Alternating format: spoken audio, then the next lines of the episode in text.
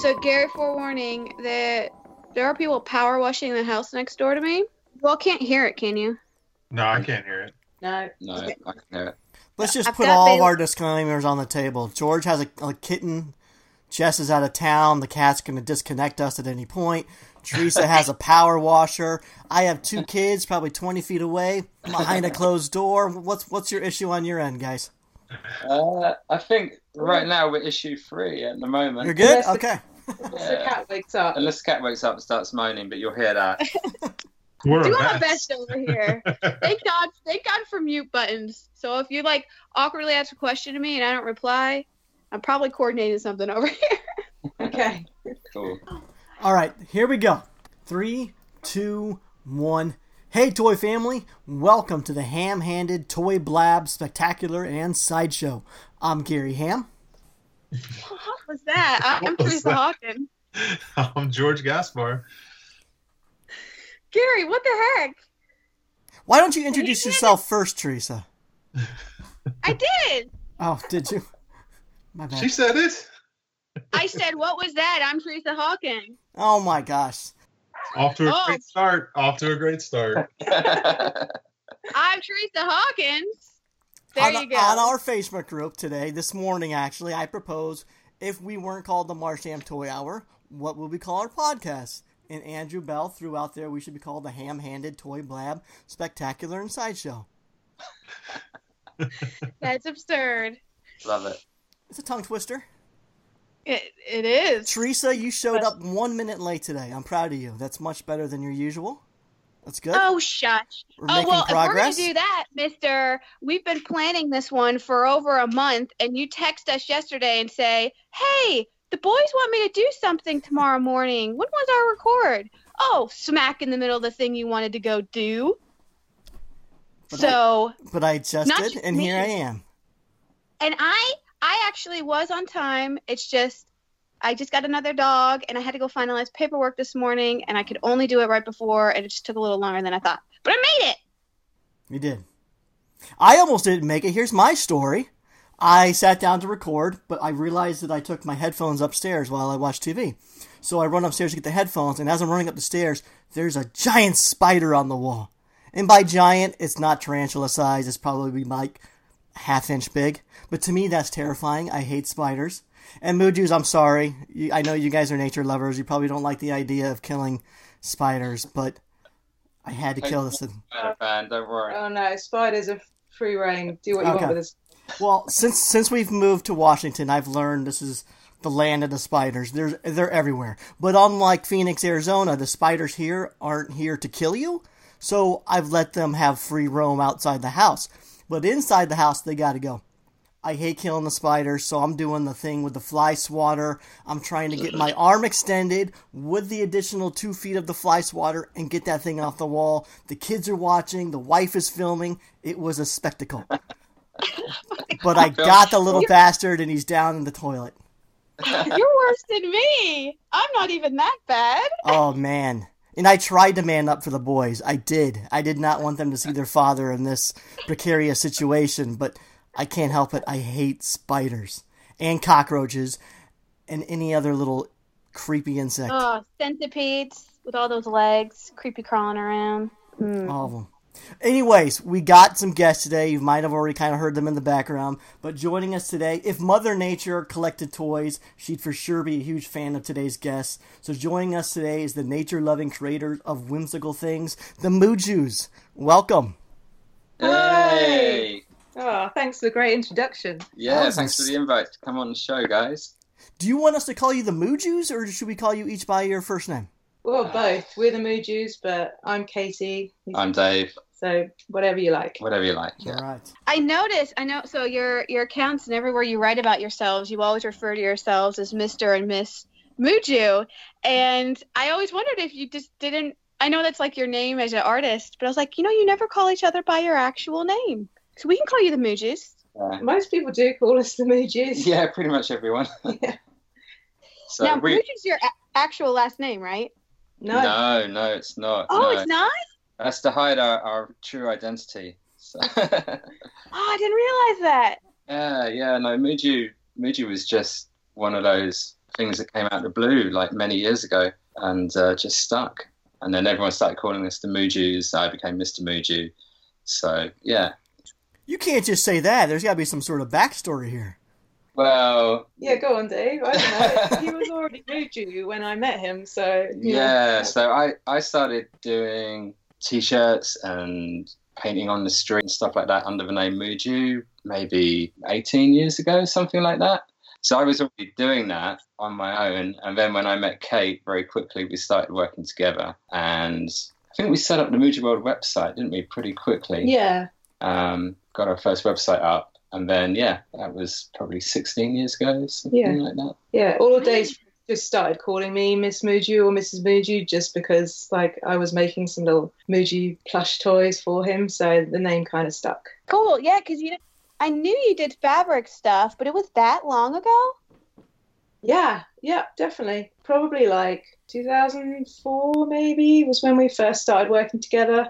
And for like years it was it was just plush stuff. And um yeah, I didn't really even know there was like a scene for plush toys or anything. It was just like a fun way of reinterpreting Dave's characters into 3D.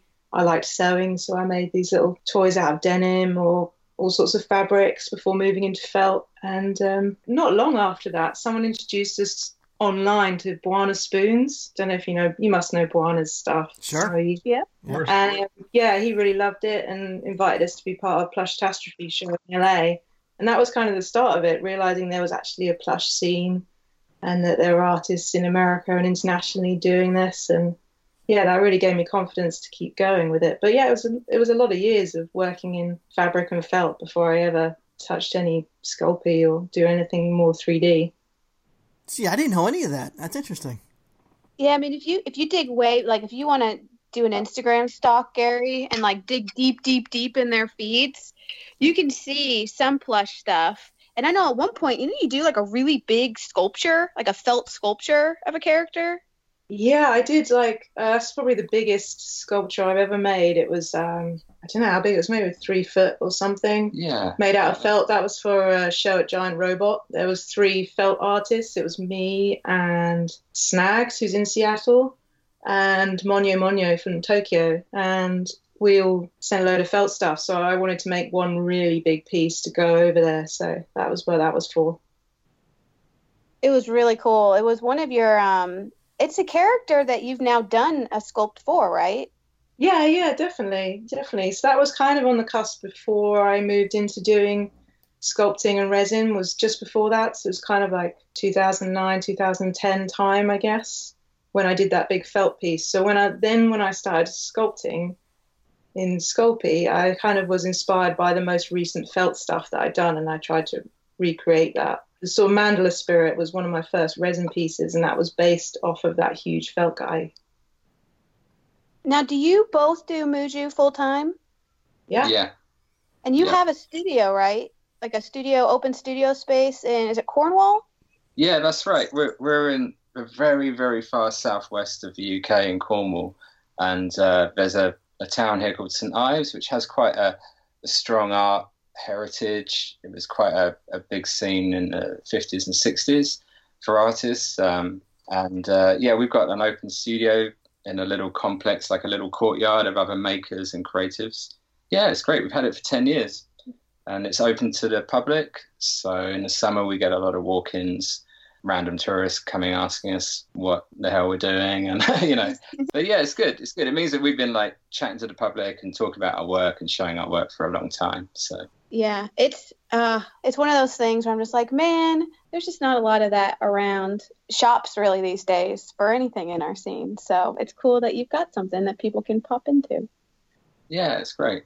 Have you all always been doing art? I know so you said you used to do t-shirt and painting on the streets?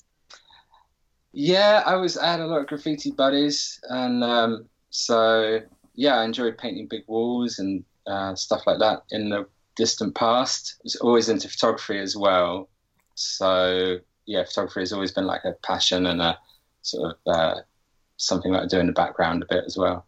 But for the last ten years straight, it's been pretty much full time Muju World, hasn't it? Yeah. Have you ever thought about painting walls again in the Muju World style? Oh, absolutely, absolutely. It'll, it'll happen again when the, when I get the right opportunity. Painting big is so much fun, but uh, where we are in Cornwall, it's just lots of beautiful beaches, little fishing villages. You know, when I used to live in the city, that was more of a kind of uh, thing I was doing back then. But now we're down here in the in the sort of countryside by the sea. By the sea, it's uh, yeah, Yeah, you need an urban environment really to be a street artist. yeah, or Yeah. access to bigger walls and, Yeah. and that kind of thing. So yeah, maybe one day. Yeah, but I mean, where you all live, oh my gosh, I get jealous of all your ocean views, and uh, it's so so pretty out there. Sorry, we just have to share it, you know, just just uh, oh no, share away. It's so peaceful when you share like the videos of like the waves crashing. I just close my eyes. I'm like, ah, I'd love to be there. That's during the summertime, though. Wait till it's the wintertime and they're all holed up in their homes for a few months. yeah. Oh, absolutely, man. Yeah, we hide away. the winter storm's pretty fierce. We don't we we stay indoors. yeah, November. It's pretty much hibernation time, isn't it? Yeah. And if it makes you feel better, Teresa, the water is actually freezing. It looks tropical, but it's so cold. So it's not perfect. Now I'm trying to listen to talk to you all, but I'm also envisioning George wrestling with a kitten on his side of the end. George, how you doing? Oh no, I'm okay. I'm just You're good? listening so far. Yeah, yeah. I got I brought an extra chair out for the cat to try and like distract him from sitting over here with me, and it's working so far. Oh my gosh, you have a chair for your cat. That's great. Now, the, the thing I guess we haven't really clarified so far to those listening is, and I think we, we've touched on it a little bit, but I know you all kind of split work. So I know for you, Mr. I'm just going to call you Muju, Mr. Muju, you focus more on 2D. So you do sketches and painting and drawing, and then now you're on the 3D side, Miss Muju, doing kind of the sculpts. And it seems like it almost sounds like it's a collaborative thing where a lot of what you sculpt is ideas that he has come up with. Is that correct? Um, yes and no, I'd say. Um, right, you got it right. Like Mr. Muju draws the whole world, and um, it is a collaboration. But there's never like I never take a specific character that he's drawn and try and like realize that exactly in sculpture. I guess I'll just get inspiration from loads of different elements of the characters that he's drawing. He never sort of says to me, "Oh, could you make this one next?" Or I think we work really well together because neither of us tell the other one what to do, and we're both like really stoked on what the other one makes. So we really encourage each other. But there's never a, he never draws sketches out a character for me as a plan to follow. I just sort of do my own thing, using inspiration from loads of his drawings, I guess. Oh, that Yeah. must be nice not to have to like go through revisions. Like, no, you got to do the arm a little more like this. Like, Oh, that would never work. It sounds way too blissful, though, George. It can't be all rainbows here, right? no, it is. It is.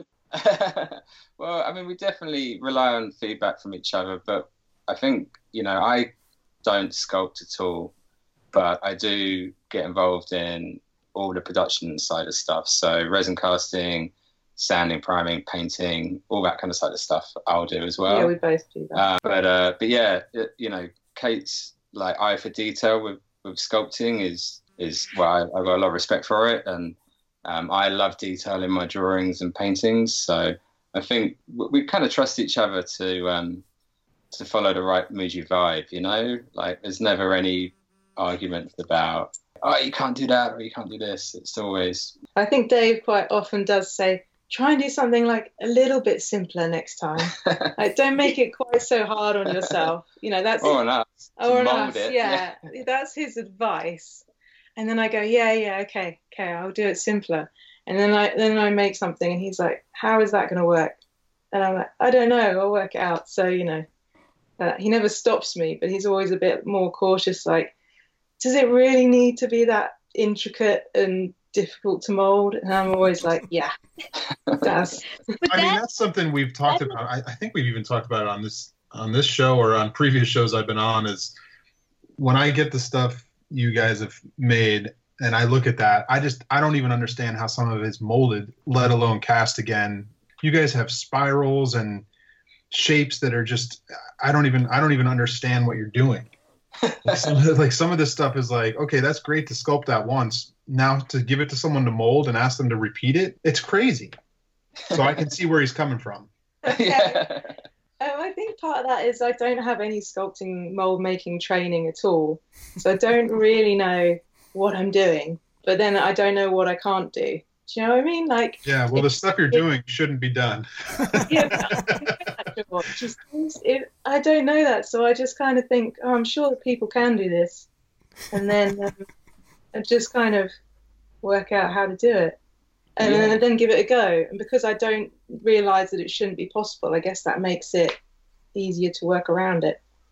But it is nerve wracking though when when we try to first mold because Kate sculpts in Sculpey, and obviously you've seen a lot of the pieces. You know they're pretty fragile, so they rarely survive the mold process. So Mm. it is a all or nothing gamble a lot of the time. Like the Forest Temple sculpture that Kate did a few years, a couple of years back, was it? Yeah. I mean, that was an incredible piece. I kept going into a studio watching her sculpt it, and I was just like, that is amazing. But how are we going to mold it? And I knew that we'd only have one shot at getting it right, so that was that was super nerve wracking. But we got lucky, and it worked. So trial and error, you know, give it a go. Yeah. George, would you be up for that kind of pressure in a relationship? I mean, that's, I'll tell you the things that she's sculpting, like those that the one I'm specific I'm referencing is that little owl with the tea light Yeah. inside, and he's got he's got literal literal spirals that come up the top of his head, and I don't even I still don't understand how you molded it. I don't I can't mold that. I don't know how you molded that. It's crazy. It's How like do you mold it? I made some. Um, I think it's called a skin mold, but I didn't know they existed at the time.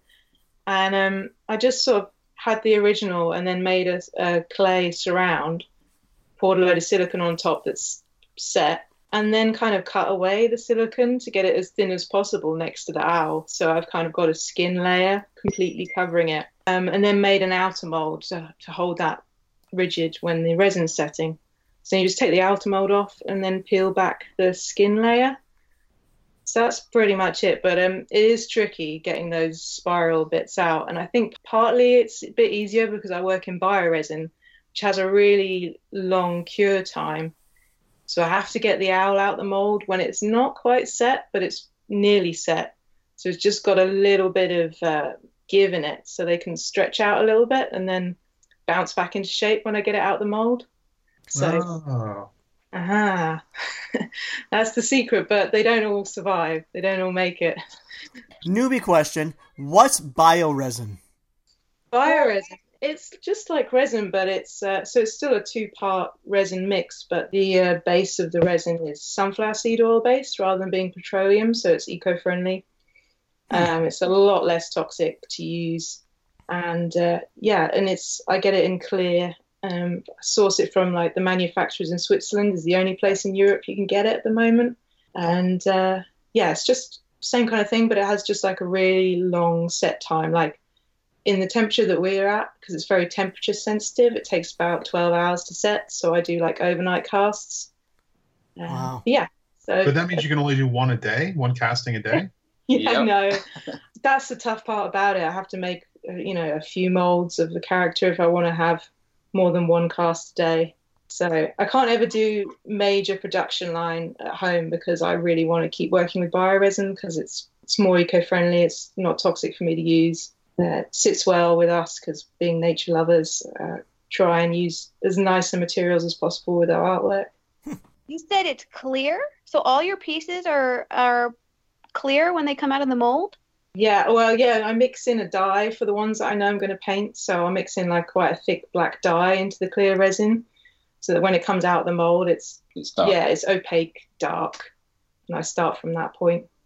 Oh, Okay. okay, so like, Yeah. so all the like glitter ones you've done, because I know you've done some clear ones. That's the straight up bio resin with just stuff mixed in. Yeah, Mhm. totally. Yeah. Oh, okay. Now I, I want to keep talking on this, but I got to go back to this skin thing. Do you all know what the heck this skin stuff she was talking about?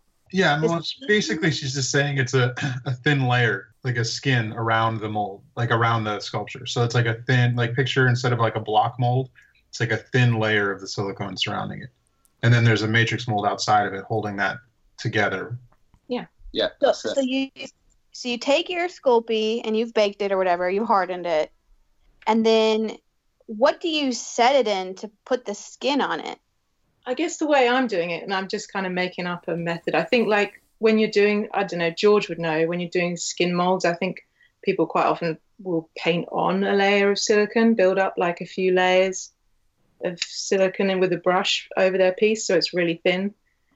But um, I just make a kind of clay surround around my Sculpey piece, and then I pour silicone into that. So I've kind of created a wall of silicone around my character. Um, oh, okay. Take the clay away, and then I'll just start carving the silicone back to make it as thin, thin as possible with just a scalpel or something. I'll just sort of slice bits away, just making it a bit skinnier. It's kind of a very rough way of doing that, but I found like brushing silicone on doesn't really work for me with all the detail of, of my characters. I can't brush it on quick enough. I get air bubbles in it. So this is kind of the way around it I've worked out. Hmm. I'm following now. I'm picturing this. So after you've done your silicone skin, you've carved it down. Do you then yeah. remove the Sculpey piece out of it?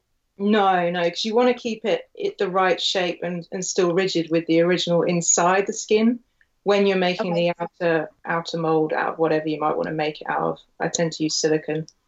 So then I'll make okay. like a box, pour more silicone in on top, and then that's that's kind of like my box of silicone that's going to hold the shape. Then I'll, once that's all set, then I take both bits of silicone off the, the box out a bit and the skin, and, and that's the point where usually the Sculpey breaks. original will just break.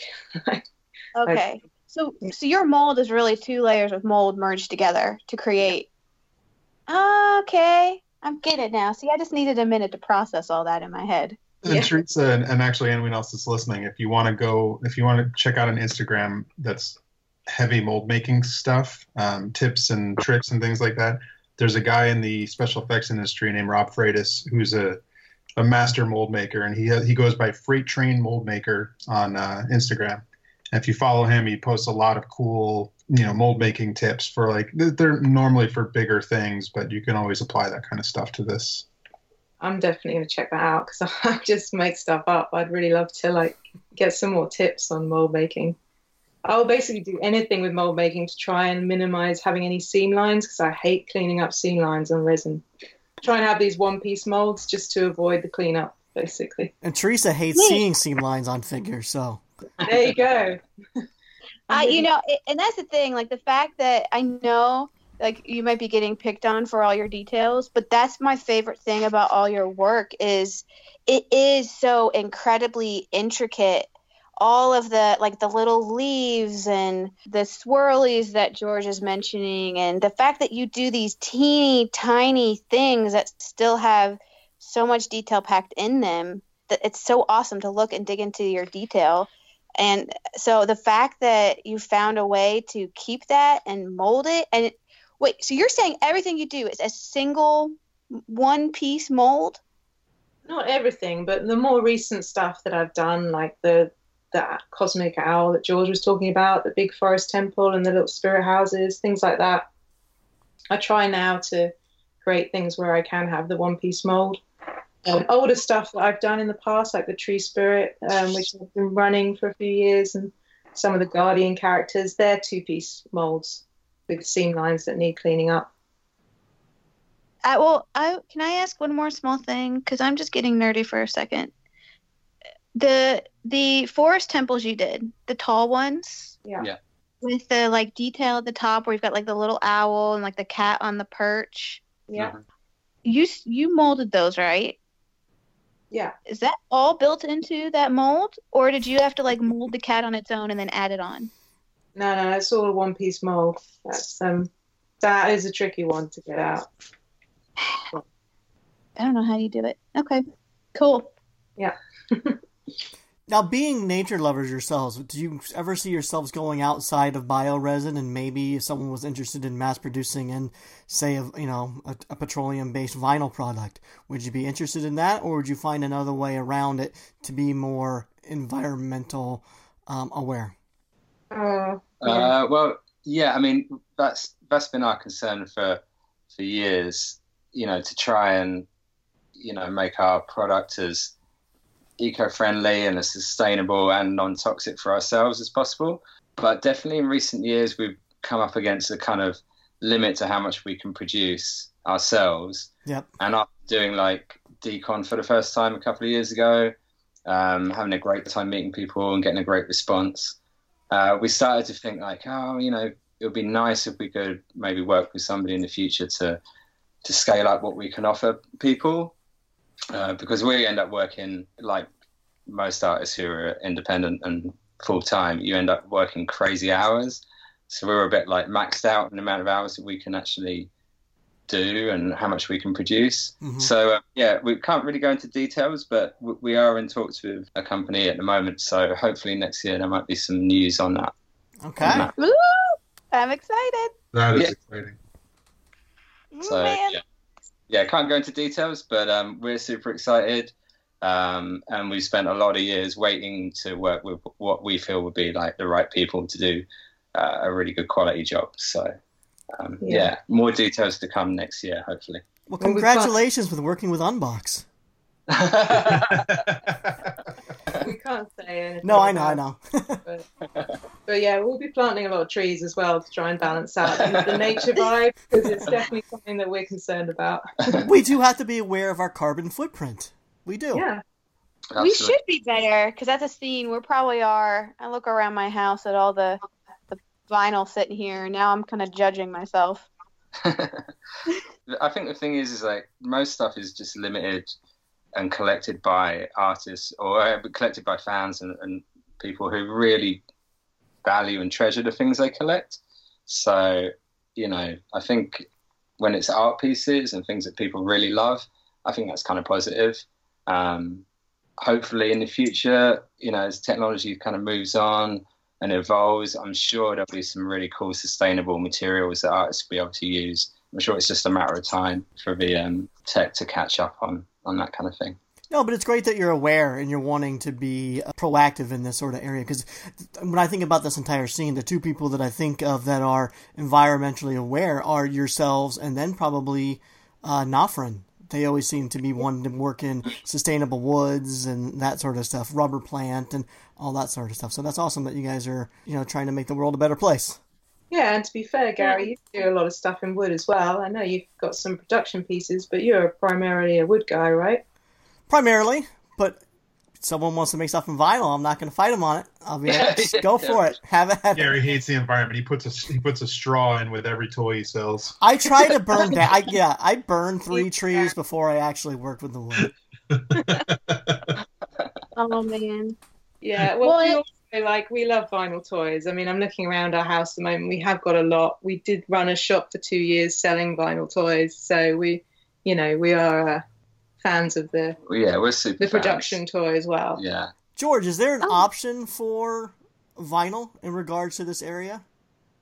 No, No. nothing nothing that I know about that could really do anything. I mean, your biggest uh, like environmental savings would all be like around the packaging you choose. Yeah, yeah, sure. Is bioresin an option for 3D printing as well?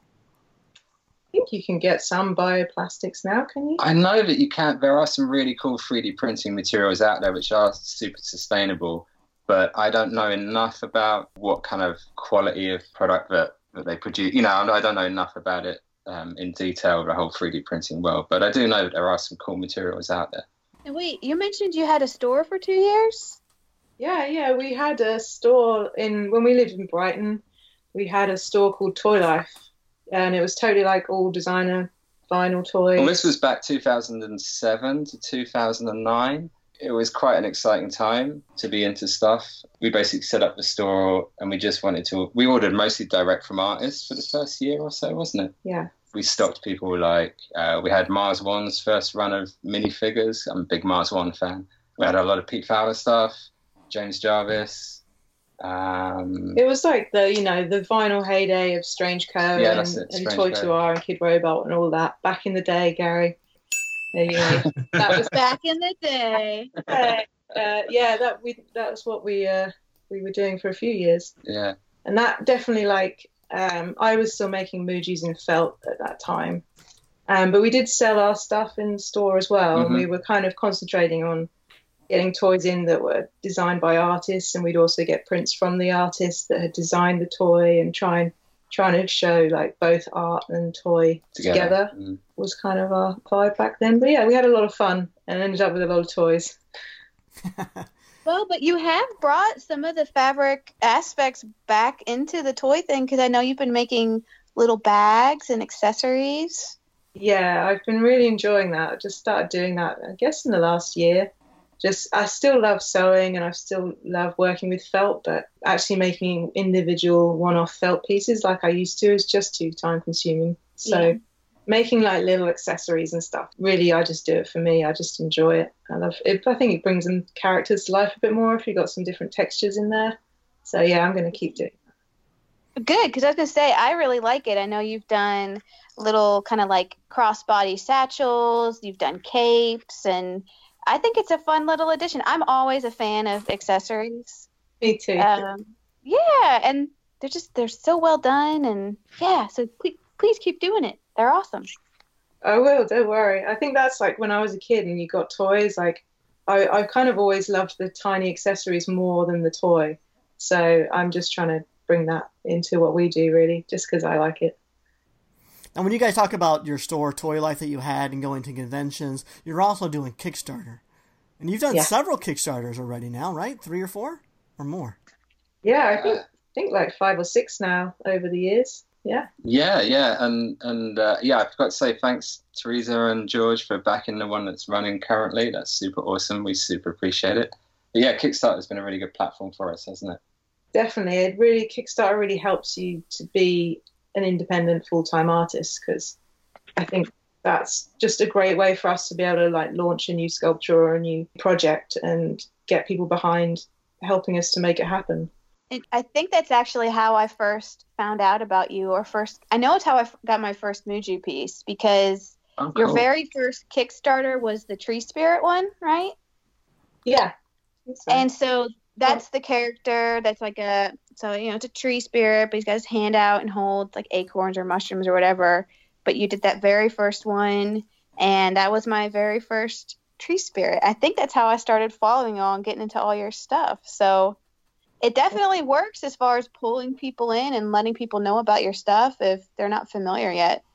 Yeah, that's definitely like one of our most popular Kickstarters that we've done, the Tree Spirit one. That went really well. And whenever we do a Kickstarter, you always get new fans from through Kickstarter or it gets shared around more. And so, yeah, it's a really great way for us to reach new people that maybe not part of the toy scene yet, but kind of bring them in. So, yeah, it's going really well. So, we're really happy to be running our latest Kickstarter. You got a current one going on, don't you? Yeah. yeah, that's right. Um, yeah, it's called it's the the Magic Seeds comic book Kickstarter. So it's uh, I've been working on an idea for a, a Muju World comic book for a couple of years. Nice. It's sort of in my sort of downtime from all the Muju World stuff we've been doing. I've just been slowly chipping away at the story and uh, storyboarding everything out, working on the artwork, and um, yeah, we're finally launched about a week ago, and we've already made our funding goal. In fact, we've gone quite a way past it now. So yes, Congrats. yeah, Yeah, thanks, man. Yeah, and um, yeah, so there were also some really cool sculpture tie-in rewards as well. So we had our little Daydreamer character available if you ordered the book, and also we had a free, an edition of free Muju Seed Collector sculptures, which is like one of the biggest resin figures that Kate's done so far. Which is pretty complex. So yeah, we kind of had where it was a fundraiser for the book. We uh, had a few limited sculpture rewards available Still have a few. still have a few Yeah. left yeah so so yeah there's still still some rewards available if anyone's interested in checking it out Gary, you remember you remember when we talked about there was a prototype of the Daydreamer at DCon last year? Yep. So they had done one release online that sold out, and I hadn't had a chance to get it yet.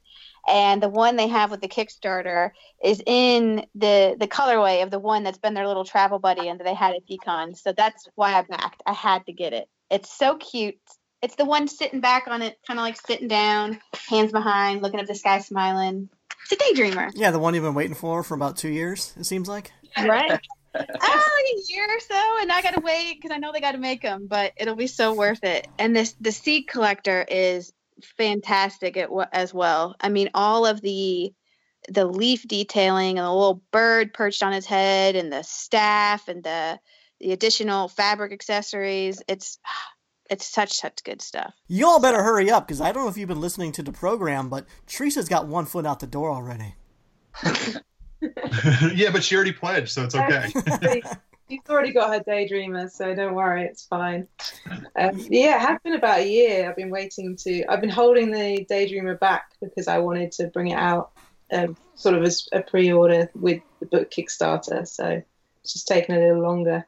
But yeah, actually, I remember Teresa seeing the little daydreamer on our booth at DCon, and I and I was saying, oh, we're going to have a Kickstarter edition.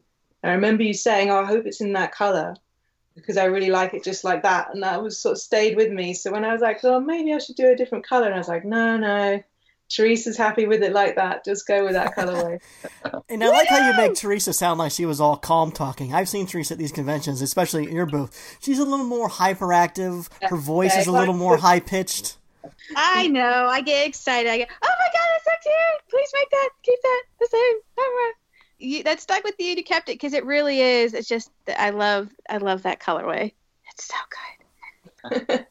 and Dave was like, you could do a simpler colorway because we are going to have to make a few. You know, you don't have to do so many colors on one time. I always character. say that. I always say that. Oh yeah, but it looks good.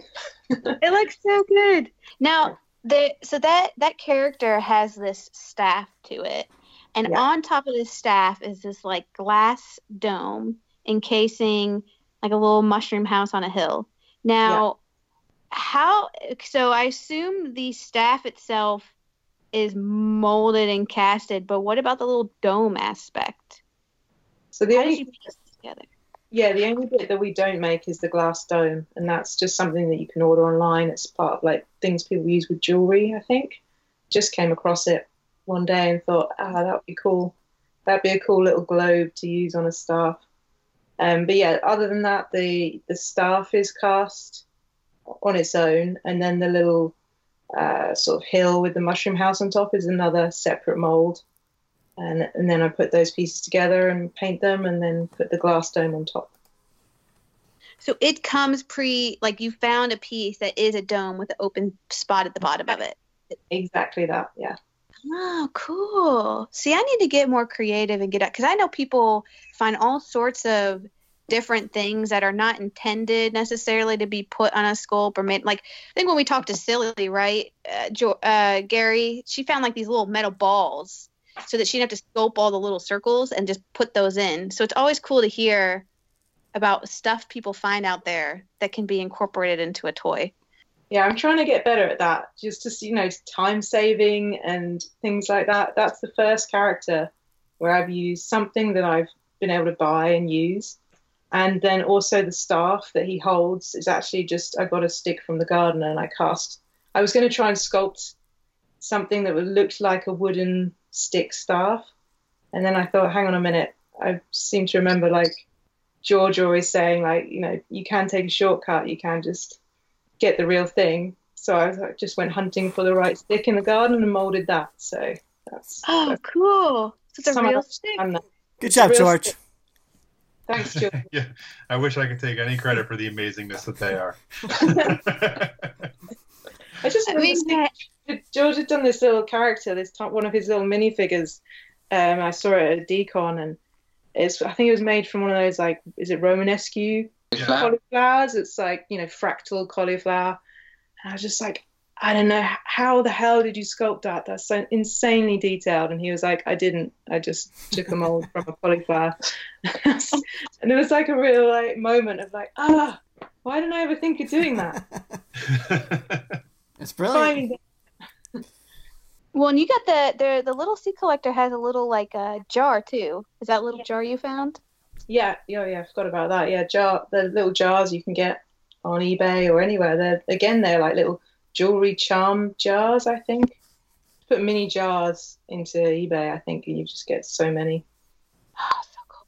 Now, now we're, okay. we're, not we're not getting out of the the Kickstarter talk that easily, George. You're no, a big... but, but real quick, real quick. While we're on Seed Collector, Gary, sorry, but you were talking about single molds for most of your stuff. You're telling me this seed collector with that little bird and all of that, minus the staff, that was one mold. No, no. not with that guy. okay. okay. I'd say the seed collector is probably like six molds. The body, I mean, they are still using that technique of having like a skin mold on some of it For the and trying body. to, try to make, reduce the seam lines. The body is separate to the head. So that's two molds, and then the sticks that go in his head, that's another mold, and then the birds is another mold. But again, they're kind of all one-piece molds for those bits, and then I put it all together. Which Okay. why- See, I feel I, I feel a little better. I was like, how the heck do you do that all as one piece? no, that But wasn't. even Even the bird, Teresa. Look at the bird. He's got three little things coming off his tail, all going in different directions, all spiraling. Insane. That was just. that yeah, was- right. I just did that for Dave because I knew he'd love that. She knows me But so no, well. you're you're right, George. Because anytime I've ever heard about molding, and again, I've never done it, so you know, I just hear things. But I know there's always this this conversation about like you're if you're going to do a one piece, you start with a thicker bottom, and it kind of tapers up, right? So you want it to be easy to pull out. And if you have anything that hooks or whatever, it's going to get stuck or break off or not fill or get bubbles or whatever. So yeah, like I even though you said you do this skin thing and whatever, I it, so it's really just that the bioresin is that flexible that you can kind of wiggle it out of there and not break it. yeah, just before it sets, you've got a, you've got kind of a a good window Mm. where you can. And I, I've sort of like a, if it, if I've let it set for too long, then I can take a hair dryer to the mold for like a couple of seconds of heat, and then because it's so thin, those pieces, they can just slight, soften them up a slightly soften because they haven't fully cured, and then you can get it out. It's not easy, but it's worth it. See, I almost wonder why more people uh, don't switch to bioresin for. I mean, there's the environmental piece, but that sounds like a really solid benefit. The fact that you all can add more intricate details and be able to pop it out of a mold. Yeah, I think I mean there's there's quite a lot of negative sides to bioresin. I get a lot of people asking me about it. I, I always give out all the tips I can think of for using it and where I get it from, but it's tricky because it takes so long to set and uh, you need to it bubbles up a lot more than normal resin. It sort of heats up when it's setting more and you get like tons of air bubbles, so you have to degas the resin and then pressure cast it. Um, so you need extra equipment, and it is more expensive, and it's very temperature sensitive. There's lots of factors that make it hard to work with and make it not necessarily financially viable for some people, I guess. Um, but I think the other factors do outweigh it, and I do like the, the flexibility that I can get out of it, and the fact that you can get really great clear resin casts with it. Because I know working with normal clear resin is really toxic, and lots of artists I've spoken to have had really bad reactions to that resin. On a health tip, it's loads better for you and the environment. Okay, Gary, I'm sorry to cut you off. You- Talk Kickstarter. Come on, I'm old. I can't be expected to remember what I was going to say five minutes ago. Oh my gosh, you were going to ask George something. You said, we can't let you drop Kickstarter stuff. That's There right. you go. George, you're a Kickstarter professional. If you had to give a Yelp review to the Mujus for their past six to eight Kickstarters, how have they been performing? Uh, I, everyone I've backed has always been delivered and delivered on time. It's been perfect. Five stars. Thank you very Yeah. much. Well, and I think, I mean, what I like about your Kickstarters is they're focused. Like you have the thing you're launching, you might have a few sculptures, but it's not like you have a million things. You just have the thing you're wanting to kickstart. Yeah, I think we've learned over the years not to overcomplicate a Kickstarter. Just try and keep it fairly minimal to the thing that you we're trying to promote, and maybe a few other bits. You know, like a print or sometimes a pin. But you know, we keep it fairly simple because it's just easier for us as well. Yeah, and I think you've got to have a clear message with Kickstarter for people to get behind. So just having one clear goal and, like you say, being really focused on it, I think helps it, you know, be more successful because, yeah, it's, it's just more obvious what, what we're doing and why why we want support to do it. So. Well, and I think you know we've we've talked before about some Kickstarters where there's the thing they're trying to kickstart, but then the, all the other rewards are like not related, and it seems like everyone's backing those, and you kind of wonder like, hmm, like are people here just for these like limited things and don't even care about the actual thing being kickstarted? So it's nice that it's just simple and there, and it's the thing you're kickstarting. It's your stuff, and it's been well. I think every single one of your kickstarters has launched, right? Has been backed. So Yeah, yeah. Yeah, they've all gone really well. It's it's definitely a great platform for independent artists to to launch new figures. So I'd really recommend it to anyone who hasn't tried it. How important are the videos to Kickstarters? I don't know. I mean, for, for us, we think they're really important, but um, that's because we love photography and film, and we really enjoy kind of getting different shots. So it's something that we think is important to our page. But yeah. I've seen plenty of really popular Kickstarter campaigns that barely have a video, so probably doesn't matter too much. I think it depends on the on the kind of Kickstarter you're looking at too, Gary. Like if you're just making a pin, like you don't really need a you don't Yeah. really need a video about it. Um, but if you're making a movie, you better have a video and it better be good. Yeah, exactly. I've seen plenty Yeah. of people asking money, asking for money to help make their film, and their video is terrible. And it's like, why would I give you money to make a film? You can't even shoot a Kickstarter video.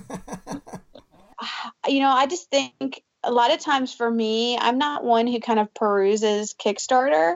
So a lot of times I already kind of know, like I know you all as artists, I know your stuff, I know I like it. So I just go straight in, you know, look through the rewards, pick and move on. Like I don't need a video, I guess, to sell it to me. But I know I'm sure it's it's more important for those who are kind of like, oh, what's this?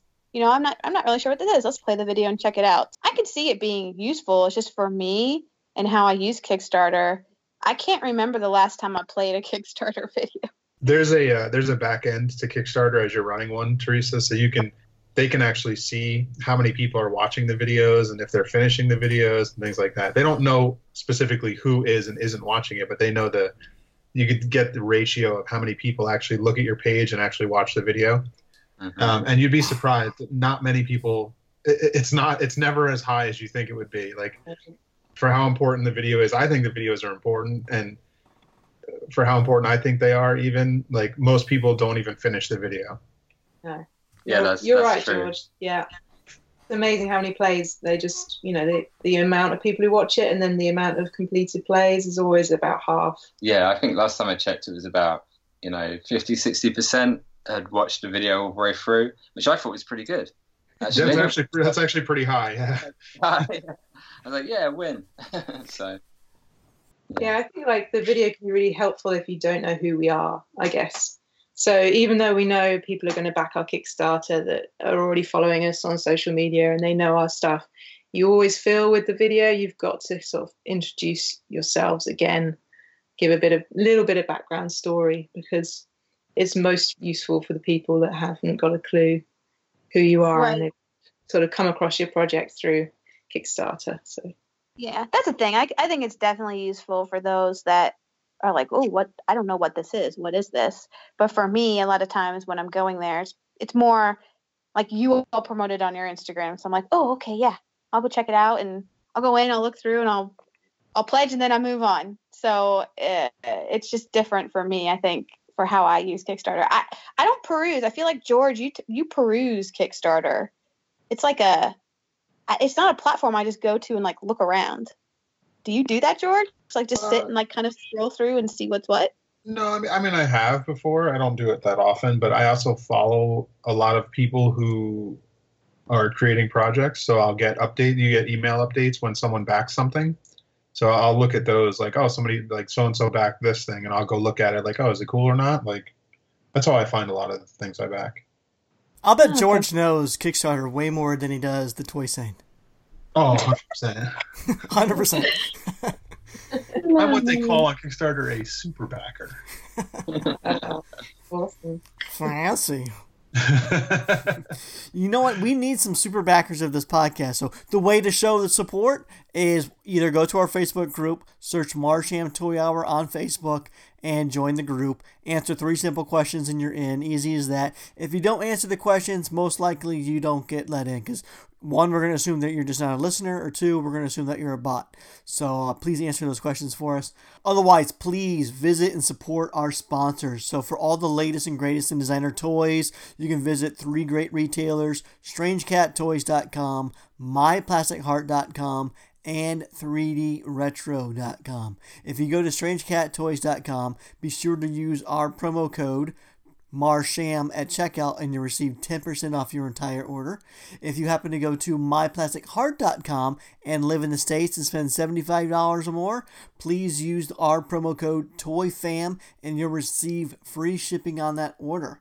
And then to stay on top of all the latest and greatest in designer toy news, be sure to like and follow SpankyStokes.com and TheToyChronicle.com.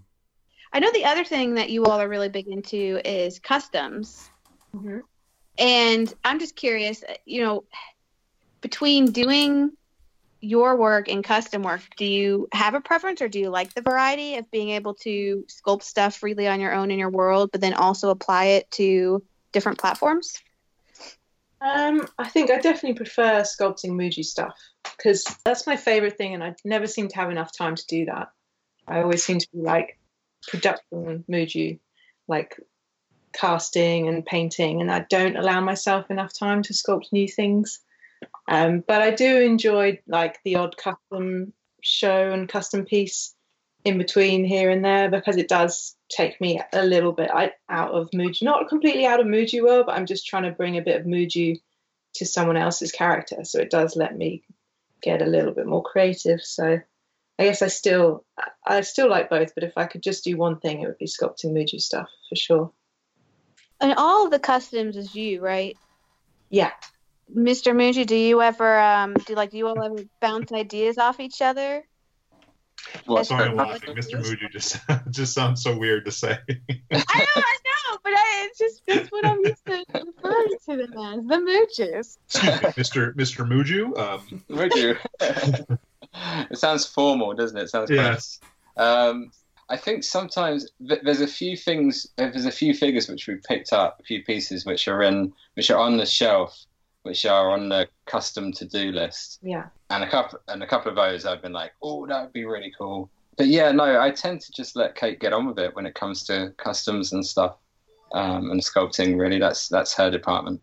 Do you have a uh, a favorite custom? I know that's a hard question sometimes because you do a lot of them. Um. Yeah. Good question. Uh, I I suppose probably two. I think um, I did back in maybe it was January of this year. I think maybe was the two petal rose one. Um, I don't know Oh, if, if yeah, you know yeah. two petal roses stuff. If you don't, look him up on Instagram. He does really amazing, intricate samurai stuff, and I've loved his work for years. Always see it at ToyCon. It it always sells out in about 10 minutes. Um, and yeah, he had a custom show at Woot Bear. I think that was Yeah. That January? Was that last year? Uh, no, it was this year, January. yeah, February so I did a, a custom samurai and I made a like a cape for it and a staff with a little spirit house on top. So that was um, I've been wanting to customize one of his figures for a few years at that point. So I'd say that's the one that I wanted to do the most, and I really enjoyed doing that one. And then the other one would be the Jermaine Rogers Dero Bear, was it? Uh, that was um, uh, NYCC uh, last year because that's what made me make the daydream of sculpture because I was kind of at this bear had these hands up in the air and I was like, oh maybe he could hold a swing and there could be a Muju character sat on a swing.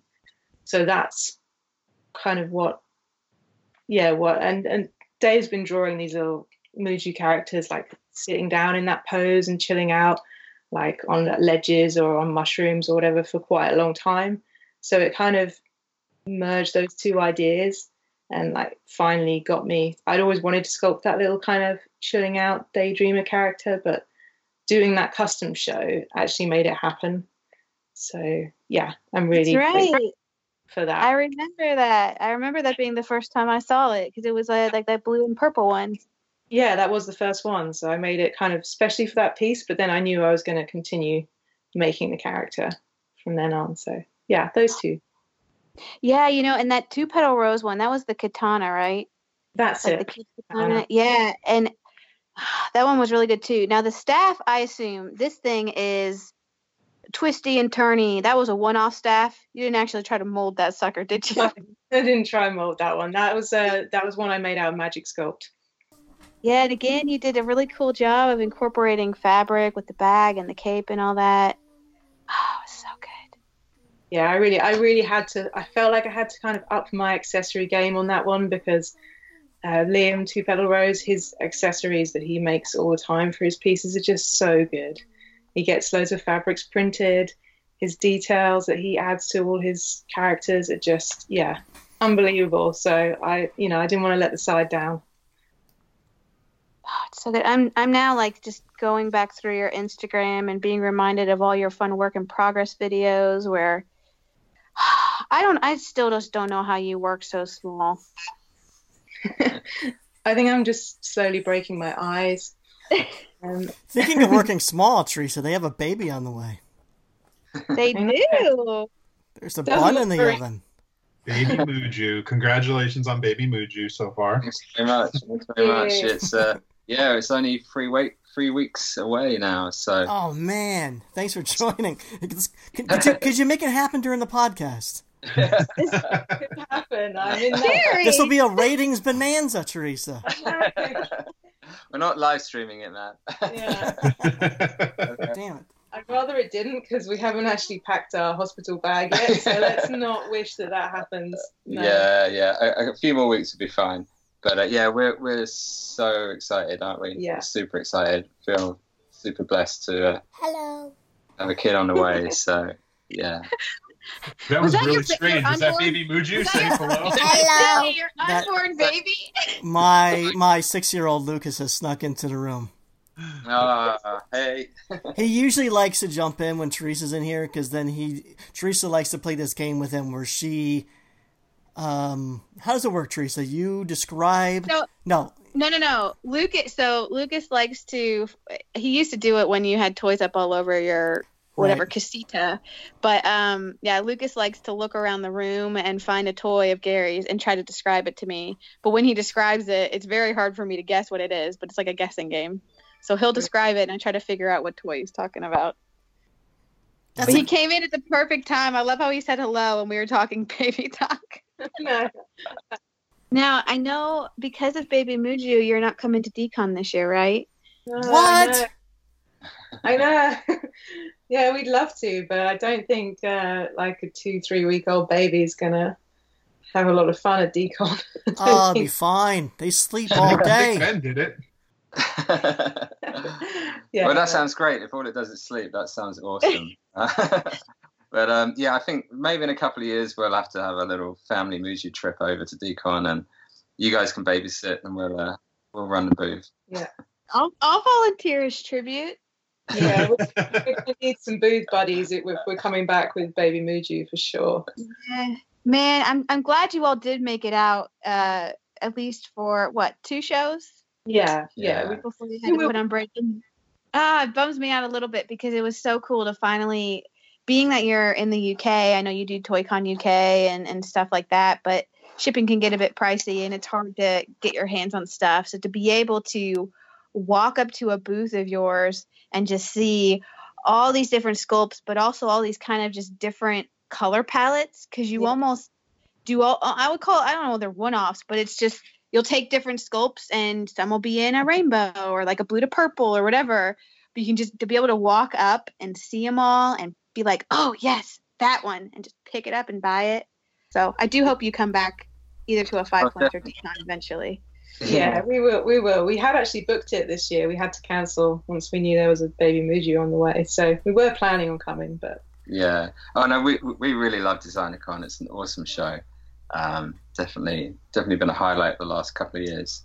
So yeah, we definitely want to come back, but uh, could be a couple of years away. yeah. But like you, like you spotted, we do actually when we're doing a convention, we just love to just bring loads of one-off colorways because it's it's more fun for us in the production, really. Yeah. Just try and freestyle it and come up with new versions and yeah, so that when you come to the booth, there's just a lot of choice. And, uh, Yeah. And I love it. Well, and you also have some really cool displays. Like your you have like these different tree wood tree stands and stuff that you've built to tower all your pieces on. Oh, that tree one's phenomenal. You did those all yourselves? Did, did Yeah. that? Did I say that right?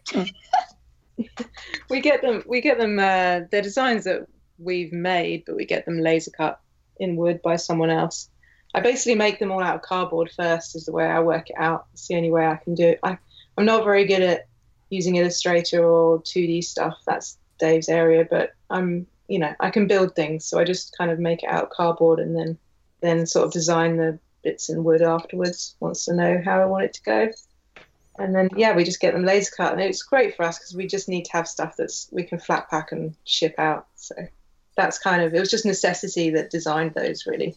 Why not do a Kickstarter for something like that? Yeah. Yeah. A few people have asked us in the past actually, is it can can they buy them? Um, so yeah, we really should. I think think about doing Uh, that. Solid suggestion, Gary. Yes, please. Yeah, I've already done all the work. Yeah, and they they flat pack ship. It sounds ideal. I can see retailers picking up, boutiques and whatnot, you know, as well as the collectors. You can have a level where if you already have your own laser cutter, you just sell the file. Oh, nice. There Cut your own, yeah. Oh, this is good. Yeah. yeah, definitely. Yeah, the tree, and you could have like different size trees, like a small, medium, large. yeah. Mhm. Do it. I support this. Can you, can you talk about how you guys came to DCon last time? I thought that was a cool, like, uh, Oh, the funding we got. yeah, like the whole funding thing. Like, I don't, it might open up people's eyes to like things that are available in where they are to do stuff like Yeah. that. Yeah, I'd just say it's always worth kind of looking into if you've got any local arts council funding available um, in in your area, because I honestly didn't think that we could ever get funded to do a trip like that. But yeah, we just found out about um, something that's because Cornwall, the county where we live, is uh, a particularly kind of I guess it's very, it's probably like the poorest county in England. There's not a lot of work here. You know, it's it's it's really beautiful, but it's um, there's not many jobs, and so there's there's was funding available for artists in Cornwall, basically to just promote your business internationally. Funnily enough, which kind of fitted perfectly with the model of going on a trip to America to show our work to thousands of new fans. So yeah, we just found out about this funding, which was Cornwall Council, which was linked with EU funding as well. Yeah, and we just applied and explained what we wanted to do, and uh, they approved it. It's just Well, that's a short story. We had to do a, a heck of a lot of writing proposals and submissions, and you know, there's a lot of paperwork that's involved in getting any kind of grant funding. But um, but yeah, it was really good. It was really helpful. yeah. So basically, we got most of our funding or most of our costs covered to do DCon last year through this Arts Council funding. So it's always and it's never something that I ever thought we'd ever get approved. So yeah, check out what's available in your area and see if there's any local arts funding for stuff like that because it was it was brilliant. That's Mhm. really cool. Ooh. Yeah, I didn't even know that was a thing. It's pretty sweet. You all have any plans to attend any of the Asia conventions? Oh yeah, we. I mean, we'd love to, but I think like we nearly we thought about doing um, Thailand this year, but then found out I was pregnant and Yeah. we we stopped that idea pretty quick. if you go to a China convention, I have a suggestion for you. Okay. Have you heard the episode about the China conventions? And some of the some of the establishments don't have toilet paper readily available for the attendees. Yeah. So, So one. my suggestion is print out a really large version of your tree shelf and toss toilet paper all over it. In the states, that's called TPing. So Yeah. then people can just swing by your booth and tear off a sheet. Ah, all the Westerners would love that. That'd be brilliant. No, I would love to do some more Asia conventions. It's just like the logistics of doing something like that.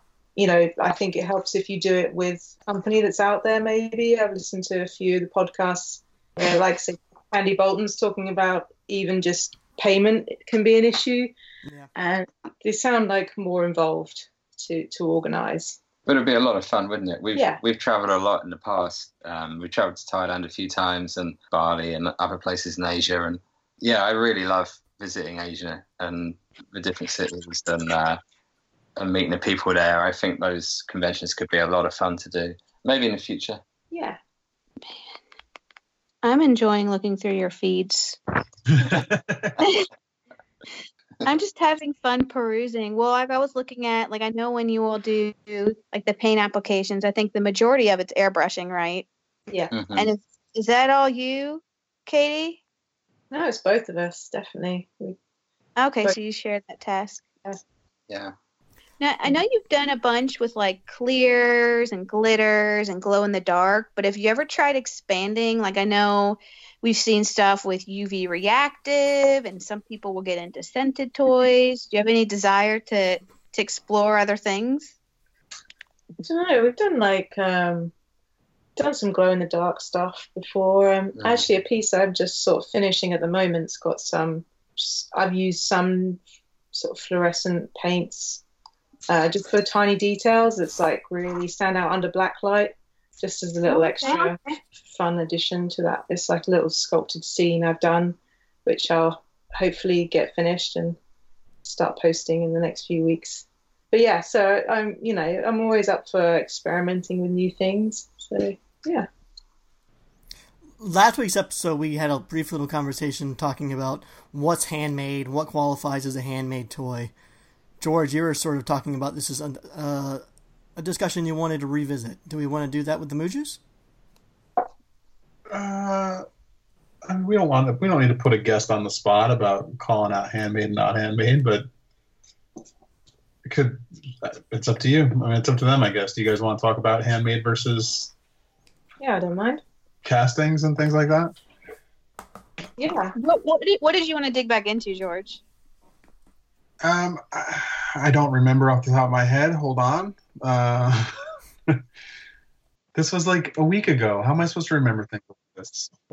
We we left it up in the air. I'd like to know what people thought online about what we were saying. Did we even come up with a conclusion of handmade versus what we were talking about? Like like. I- Did, did I- was, it, was everyone in agreement on our show even like what like because I know you were saying like a 3D print is not a handmade thing and because it involves machines and Well, I think what it comes down to is our industry is somewhat kind of being loose with the terminology used for handmade. I think what people are really trying to say is it's self-made. Yeah, it's almost like two, it's almost like two things, George. There was the whole the, there's the fact that people use handmade to mean something other than the true definition of handmade. So I think at the end of it, I mean, when you presented that whole like, if I do something in clay versus do something in 3D and hand both of you, both of them to you, which one is handmade? Like, if you think about the true definition of handmade, then yes, the clay one was handmade. But um, we had talked a lot about, we got into that Foxpresso by Carmia Toys, and I didn't actually realize until you shared it, but I was looking at Carmia Toys on Instagram. I didn't realize they were Pixel Buddha which if you go to the Pixel Buddha account, they've done a ton of work, way more than the ones we talked about on the show. But they actually hopped in our discussion and kind of talked through, you know, all the work that goes behind the 3D stuff. And that's what I was trying to kind of get to is that I understand that doing something digitally in 3D is not actually working with your hands, but there is so much work that goes into it. And so it's more just trying to I guess, represent that. And maybe we don't call it handmade, but I just don't want people to think that there's less artistry going behind 3D stuff than clay stuff per se. I think there's artistry behind both, but it's just different ways to do it.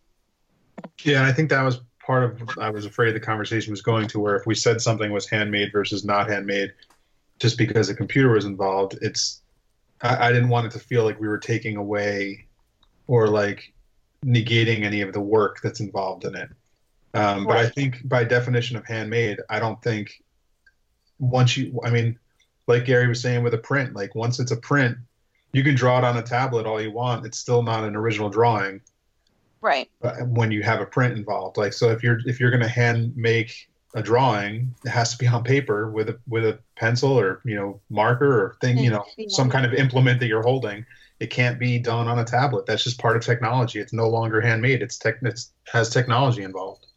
Yeah. So I think from if we talk about handmade as a word in the true definition, things like uh, digital drawing or 3D or whatever are probably not technically handmade, but that's again where I think when it goes to describing your work, there's still a lot of value to the digital aspects of our scene So I don't I don't know. I mean, maybe it's not right to call it handmade. Maybe it's self-produced. I don't know.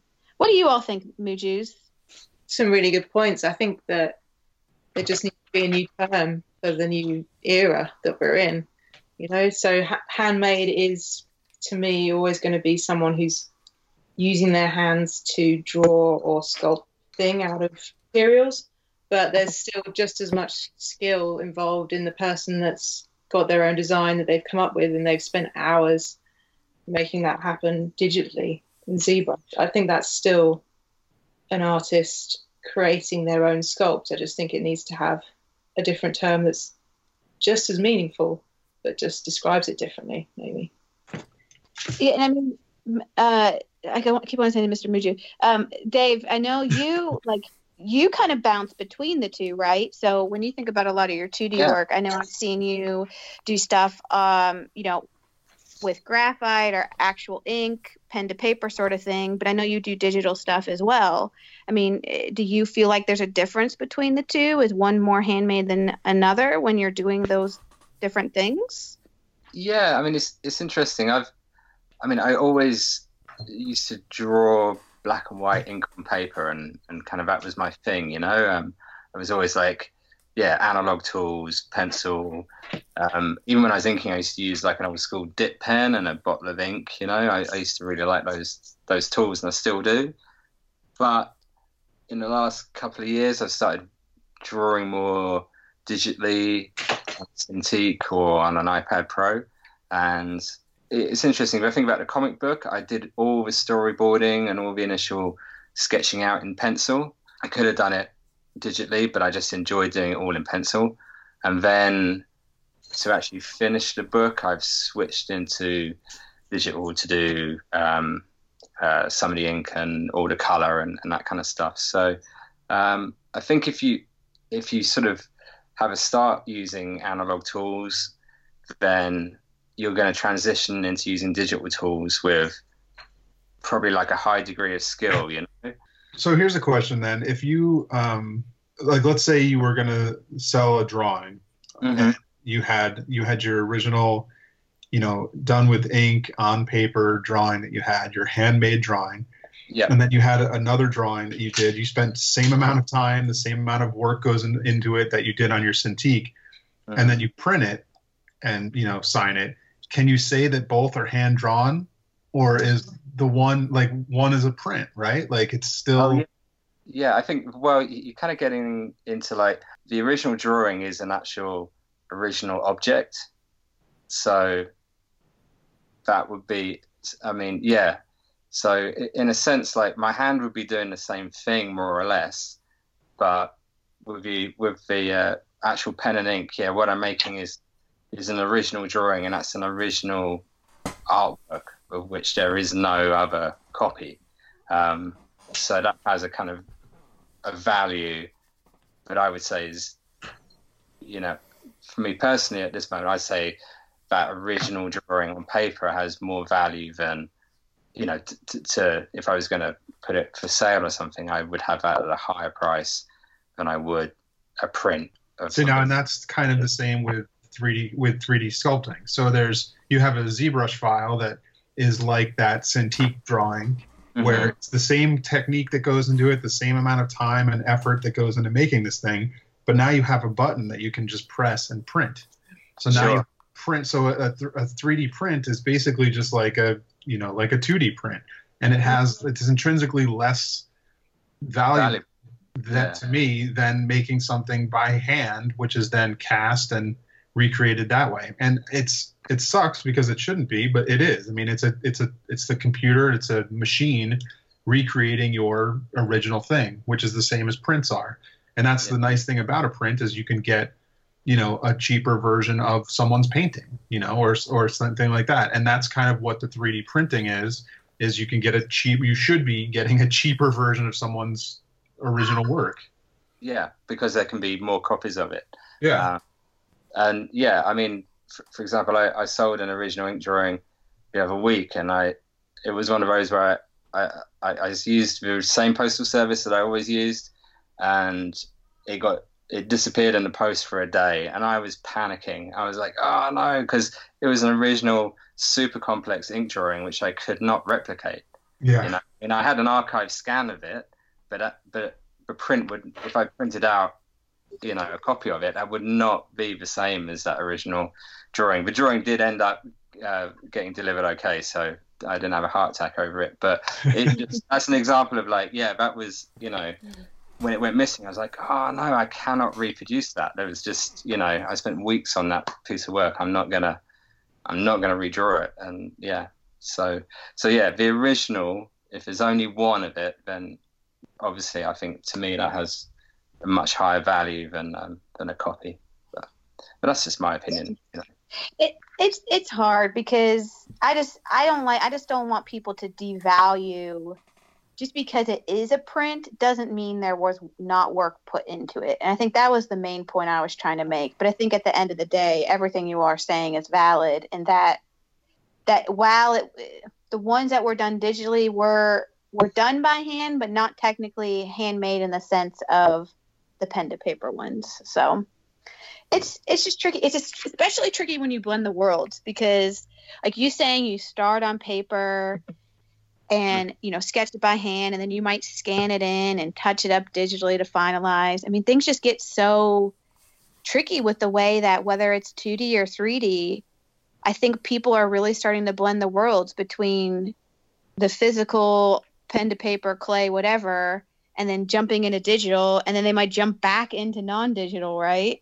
Mhm. where you know they might they might make clay and then they scan it in and then they get a print but then they want to refine that print and then they mold it it's just like there's it's eh, we delve between the lines i think in our scene and that's where things get muddy when people say well handmade because they're like i did this all on my own but i think that's where the terminology we use probably needs to change and we don't call it handmade per se anymore it's either self-produced or something else to help explain that I, Teresa, or you, you know, George or whatever, you sat down and you did this thing all on your own, whether you used digital or not. You made it happen. Yeah. Well, seeing as this scene that we're in can't even decide on a name for itself that everyone's on, I don't think we're going to be solving this handmade dilemma anytime soon. What was there anything else from the um, from last week that you wanted to touch on that we didn't that we needed to go back over or apologize for? I will say I I know I said I tried to bring this the spice, the hot sauce, but apparently, uh, based on feedback, I failed. So uh, I tried. In your defense, though, I did cut out several of your more spicier moments. Well, Uh, because It wasn't very because I spicy get- anyway. I get guilt. I have like the I think my Catholic upbringing gives me Catholic guilt, even though I'm not really Catholic. I think I just feel bad. Like it's like one of those times where you say something and then you instantly regret it, even though you all probably would hear it and think that really wasn't even that bad in the first place. But to me, it'd be me saying like being critical. Like if I were to say like I don't really like that, I'm like oh I shouldn't have said that. It's okay. It's it's still good. Like I like it in some ways. So I just it's very hard. Hey, you tried. You you you're not a hot sauce. It's not who you are. You're you're the um, the condiment that's easier to swallow. You you know you don't want to leave that lingering burn and hurt someone. You know. Yeah. More like ketchup. Oh, and that's freaking, freaking Nick calling me ketchup. I'm not even up into any kind of spice. I'm not even mild salsa. I Nope. tried. But yeah, I don't know if there was anything else. Well, I, I don't even know what this is, but I'm looking at your notes. Something about girls in bikinis doing toy reviews. What's Oh this about? God. Oh, okay. Toy Chronicle actually shared it. Someone started a YouTube account where it's a girl in a bikini reviewing toys, and it's beyond absurd. Like, what does our scene come to? Why is this now a thing? Why of all things do you not include a link with this note? This I- is the one actually- thing I actually want to see. That's the one that made me download the Toy Chronicle app this morning because oh I wanted to know what she was talking about. So I, I, it's it's funny they made somebody made just what she said. It's a girl reviewing it, opening a toy basically. Um, it's unwatchable. Like it's the it's it's the most boring girl in a bikini thing you've ever seen. It's Yeah, I don't you're why it probably- exists. You're probably all, oh, it's gonna be sexy, meh, meh, meh. But obviously, as a girl, I'm like just rolling my eyes, like whatever. But and of course you all are like, ooh. I what wanna about that. guys in boxers doing toy reviews? Would that not interest you? It's just at I the mean, sound ha- of it. They'd have to be attractive. With, How about you know, firemen an- opening toys? There you go. Fire, firemen unboxing. Uh, not? I mean, okay, sure. But seriously, like, I, like I'm, I'm obviously the target demo for that girls open, the girls in bikinis opening toys, right? Like, Yeah. this, I'm supposed to be the one that wants to watch that. Yeah. It was the most boring thing I've ever seen. It was a terrible video. The girl's sitting on a couch covered in a pillow. She's obviously uncomfortable being there. It's, it was, it's awful. It's, sh- I don't, I don't get it. Maybe it'll go somewhere and someone will do something fun with it, but that one video I clicked the link through from Toy Chronicle was boring. Hmm. I didn't even watch the video. Muju, Well, ever thought about doing pregnant woman in bikini? Opening up toys, doing a toy review. I Yeah. Uh, no? I think there's a really a target market for that. It's, it's a niche market, but it could happen. Might introduce one or two new fellows to the toy scene. yeah, that's true. Yeah, I'm not really looking my best at the moment. I can't really imagine sitting here in a bikini. No, that's not- Hard pass. I'm the one who, when I do like random lives on Instagram, I like shadily prop up my phone on a thing of goldfish, and I'm sitting here in like PJs. It's just not, not for me. But I don't know. I'll power to it. Well, anything else that we didn't cover with you all that you want to touch base on? Any fun stories that you think that we didn't cover? I want to. I want to before we go uh, give a shout out to um, the Art Hustle trading cards because that's how I found out about the Mujus. Oh wow! No way. Hey. That- What is that? That was years ago, right? I think yeah, you guys were in series two, so that would have been 2011, hmm yeah. uh, June 2011. That's how I first heard about the Mujus. Wow, that's so funny. That was such a kind of random thing to do, and I didn't really think it had any real impact. So to know that you found us through that is really cool. Were you in that series as well, George? Uh, yeah, I was. I was. I got to. I because uh, Dove from DKE is the one. His friend is the one that was uh, making the whole thing. So they put Ah, us. They put us in for Toy Break. Nice. I was in series Wait. two as well. Oh, What? yeah. Y'all, I feel like you were talking about some insider thing. What what are we talking about? Like collector's cards for designer toy artists? Yeah, there was three series. It was called. It's called the Art Hustle. You can just go to the arthustle.com. Um, they have like all the the rosters up for each series, the checklists, and all that. Yeah, it was it was entire trading card series. There were art cards and there were artist cards. So like sometimes it was a picture of the artist, sometimes it was picture of the artist art. Um, there were hand drawn cards in packs, so like you had a chance to get hand drawn cards, you had a chance to get autograph cards. Like it was really cool. You know, I think I've seen, and I know, well, I think I've seen Rhiniacs where he's like sitting in a lake or something, Yeah, so. right? Isn't he like usually sitting in water, like peeking out? yeah, like a boat in the water or something like that, or something. Yeah, there's something. Or, yeah, him in the water. Yeah, that, that was. I think that was his card, his artist card. Man, so who's who did this? It was a company called the Art Hustle. They they started the whole thing. Huh? That's crazy that that's how you found them. It was actually a good way to discover new artists because the rosters for these series, Teresa, they were probably about 100 artists deep. So on the back side of their main card was their bios and websites and some questions. And then they had other cards that George mentioned showcase their artwork or toys they have done. So yeah, it was a really nice way to discover new artists. I think that was the best part of being in it is you got to get a complete set of all of the artists that were in that series, didn't you? So you got a full Yeah. set of trading cards. That was Mm. cool. I think we've still got our artist proof cards Yeah, somewhere in I the was- studio. I was just thinking, I'm sure I saw a box of those on the shelf the other day, and I was thinking, what are we going to do with those? Yeah. Sell them. Kickstarter reward. Yeah, yeah. Actually, we should I maybe think they do, did do, say we should just take them to DCon and just like you do know a giveaway or give, something, give them or away with like maybe we'll put them in some mystery orders or something. yeah okay yeah. Yeah, and those are cool because the artist proofs all had a gold foil stamp on them. Those were That's special. right. They couldn't only get them from the artists. Yeah. And they're really nice quality. I remember the printing was really good, nice fit cards, and Yeah, all made at the same the same guy that does all the um like the Buff Monster cards, the Melty Misfit cards, and all that. And he's uh-huh. been doing a lot of Kickstarter. Anybody that's doing trading cards on Kickstarter, a lot of people use this guy too. It's Tom in Vermont. Sidekick Labs. That was a good last minute bring up, George. Right? It was a nice little unexpected back in the day segment. I know. I like There's always Well- something I'm talking about that Teresa has no idea what it is. Well, but, but I like that you all bring it up hmm. because how am I to know if I don't know? So I like it when you bring up things that like this. It's cool. Like it. I was so Gary, I was going to bring up one more thing.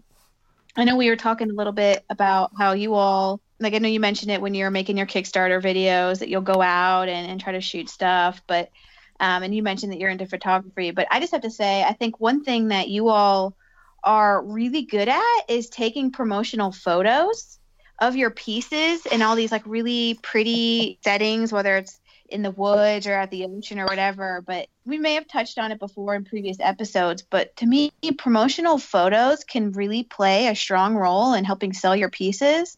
And I just think you all do a really, really good job of that. Oh, thank you. Yeah, we we just really love taking photographs of, of anything really, but the toys especially. I think we're always trying to create like a, a sense of a sort of like cinematic moment or something, you know, like you're trying to tell a story or find an environment which helps kind of tell the story of a character a bit. But yeah, it's it's super fun crawling around in the dirt, you know.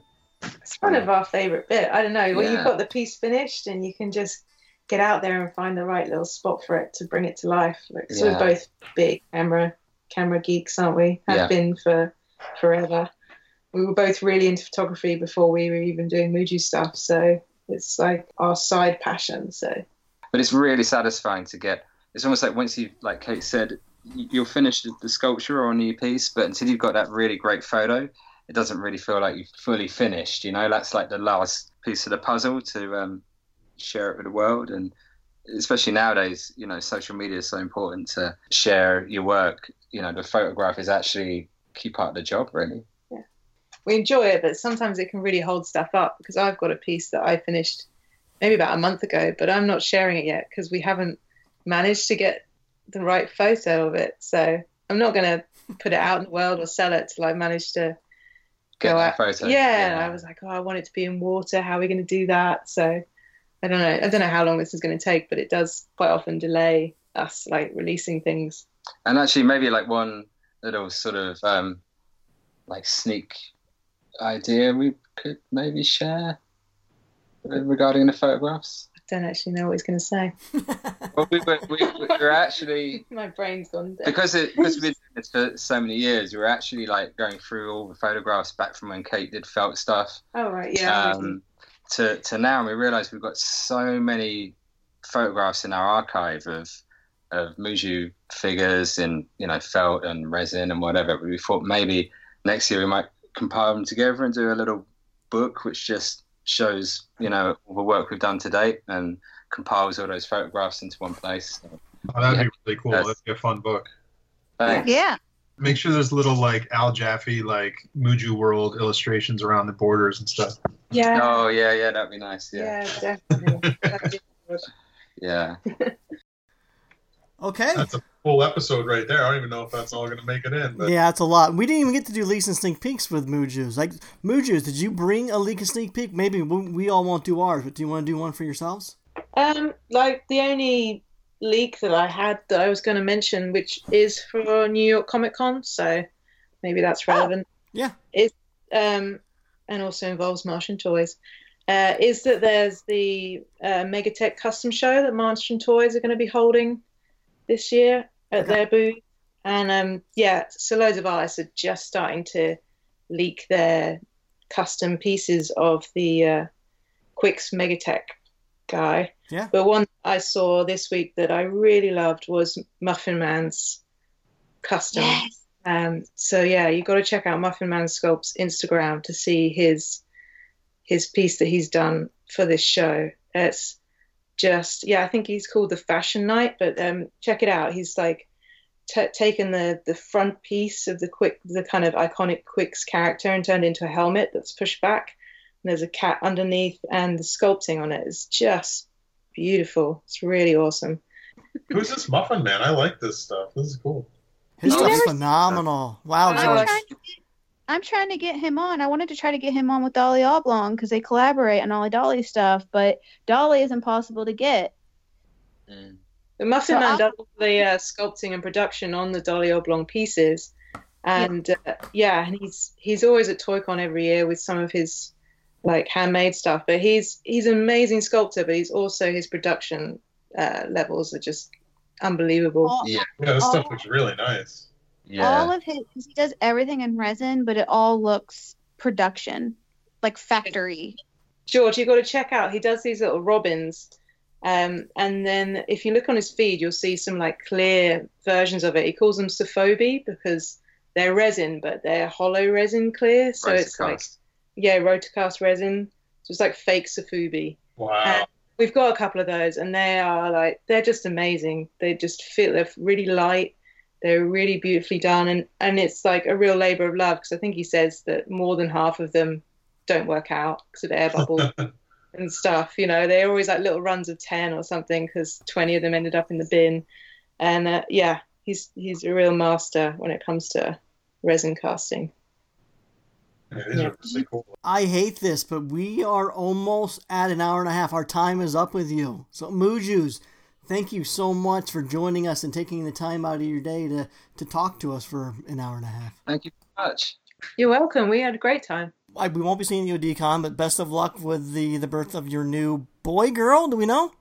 We don't know. It's a blind box. Exciting. Best blind box ever. So I hope Yeah. that goes well. Congratulations on that. But why don't each of you take a brief mem- moment, let our listeners know where they can find you? Okay, um, you probably find me mostly on Instagram, I'm Miss Miss Muju, spelled Miss underscore Muju on Instagram. Uh, and I'm Mr. underscore Muju on Instagram, and you can find our online store and our whole website at mujuworld.com. Teresa. Yep, check me out on Instagram, tmhump24. George.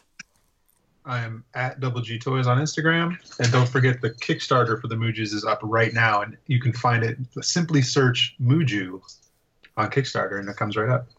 Okay. And I am Gary Ham. You can find me at Gary Ham on Instagram or superham.com. This has been the Marsham Toy Hour. We're trying to do this every week, not because we have to. But because we want to. So until our next transmission, we're signing off. Bye. Bye. Bye. Now, Teresa sends me a DM that you don't know what I'm talking about. No, like, what are you? I don't. What are you talking about? This mini? Why do we not keep the handmade stuff in that episode? Because we're Why at not- an hour and 55 minutes. I have 20 minutes to cut out. Yeah, And cut out the random. nonsense. Cut out the random TTC forum thing. That doesn't need to be in there. Easy for you guys to say. Trying to find 20 minutes, that's not easy. Like, all those little nonsense things are very small little clips. Like, we might have to lose the whole hand, uh, hand thing. Yeah, but we got into all of Mr. Muju's stuff, his process. Right, and that's ex- there was a great discussion. So that's why I want to split this into the Muju episode and then do a bonus that we'll release on Wednesday or Friday. That way we don't lose that, because otherwise I don't have to cut it for this episode. All And instead Well, of wasting it, he's saying let's put it on a Friday chunk. Right. So there's, here's what needs to happen. Either we need to abide by the clock and make editing easier for myself, which isn't going to happen, which, ne- never which, which never happens, right? So Teresa, what I'm saying is we just keep this episode Muju. And then that's Monday's episode. Come Wednesday or Friday, I'll put out another, say, 30 minute episode where it's Muju joining us to do only Toy Talk. but are we gonna do this as a new pattern going forward, or is this just a random one? If you all keep going over the hour and a half that we have for an episode, it's probably likely going to happen because we are losing a lot of good stuff to the to the longer discussions that we're having. Sorry, Mujus, you're hearing like the weird behind the scenes. That's Whatever. fine. We, we don't know what we're doing half the time. Conversation. I guess I'm just confused because now you're gonna have. You really want to start editing two episodes a week? Do I want to? Mr. I No. don't- Hey, I, I'm just trying to get the, the best material out there. So Are you saying- what you don't know is we usually have we usually talk for an hour and a half to two hours. Yeah. But generally in the middle of our conversations, it veers off into talking about our cats or our dogs or our you know things that are going on in the in you know with us personally. and Gary has an easy time finding a half hour to cut out because we're generally rambling about nonsense. But this Right. time, kind of stayed on topic for most of that whole entire two hours.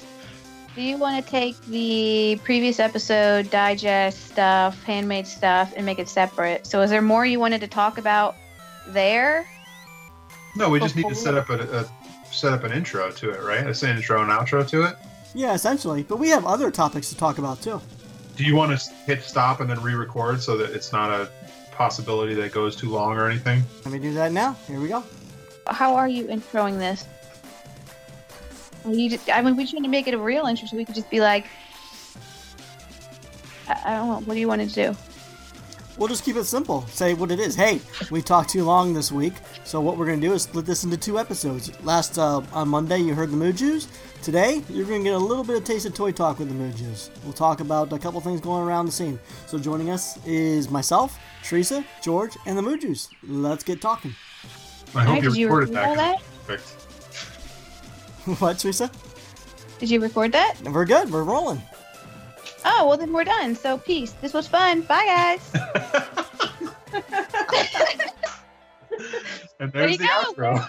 There's your out.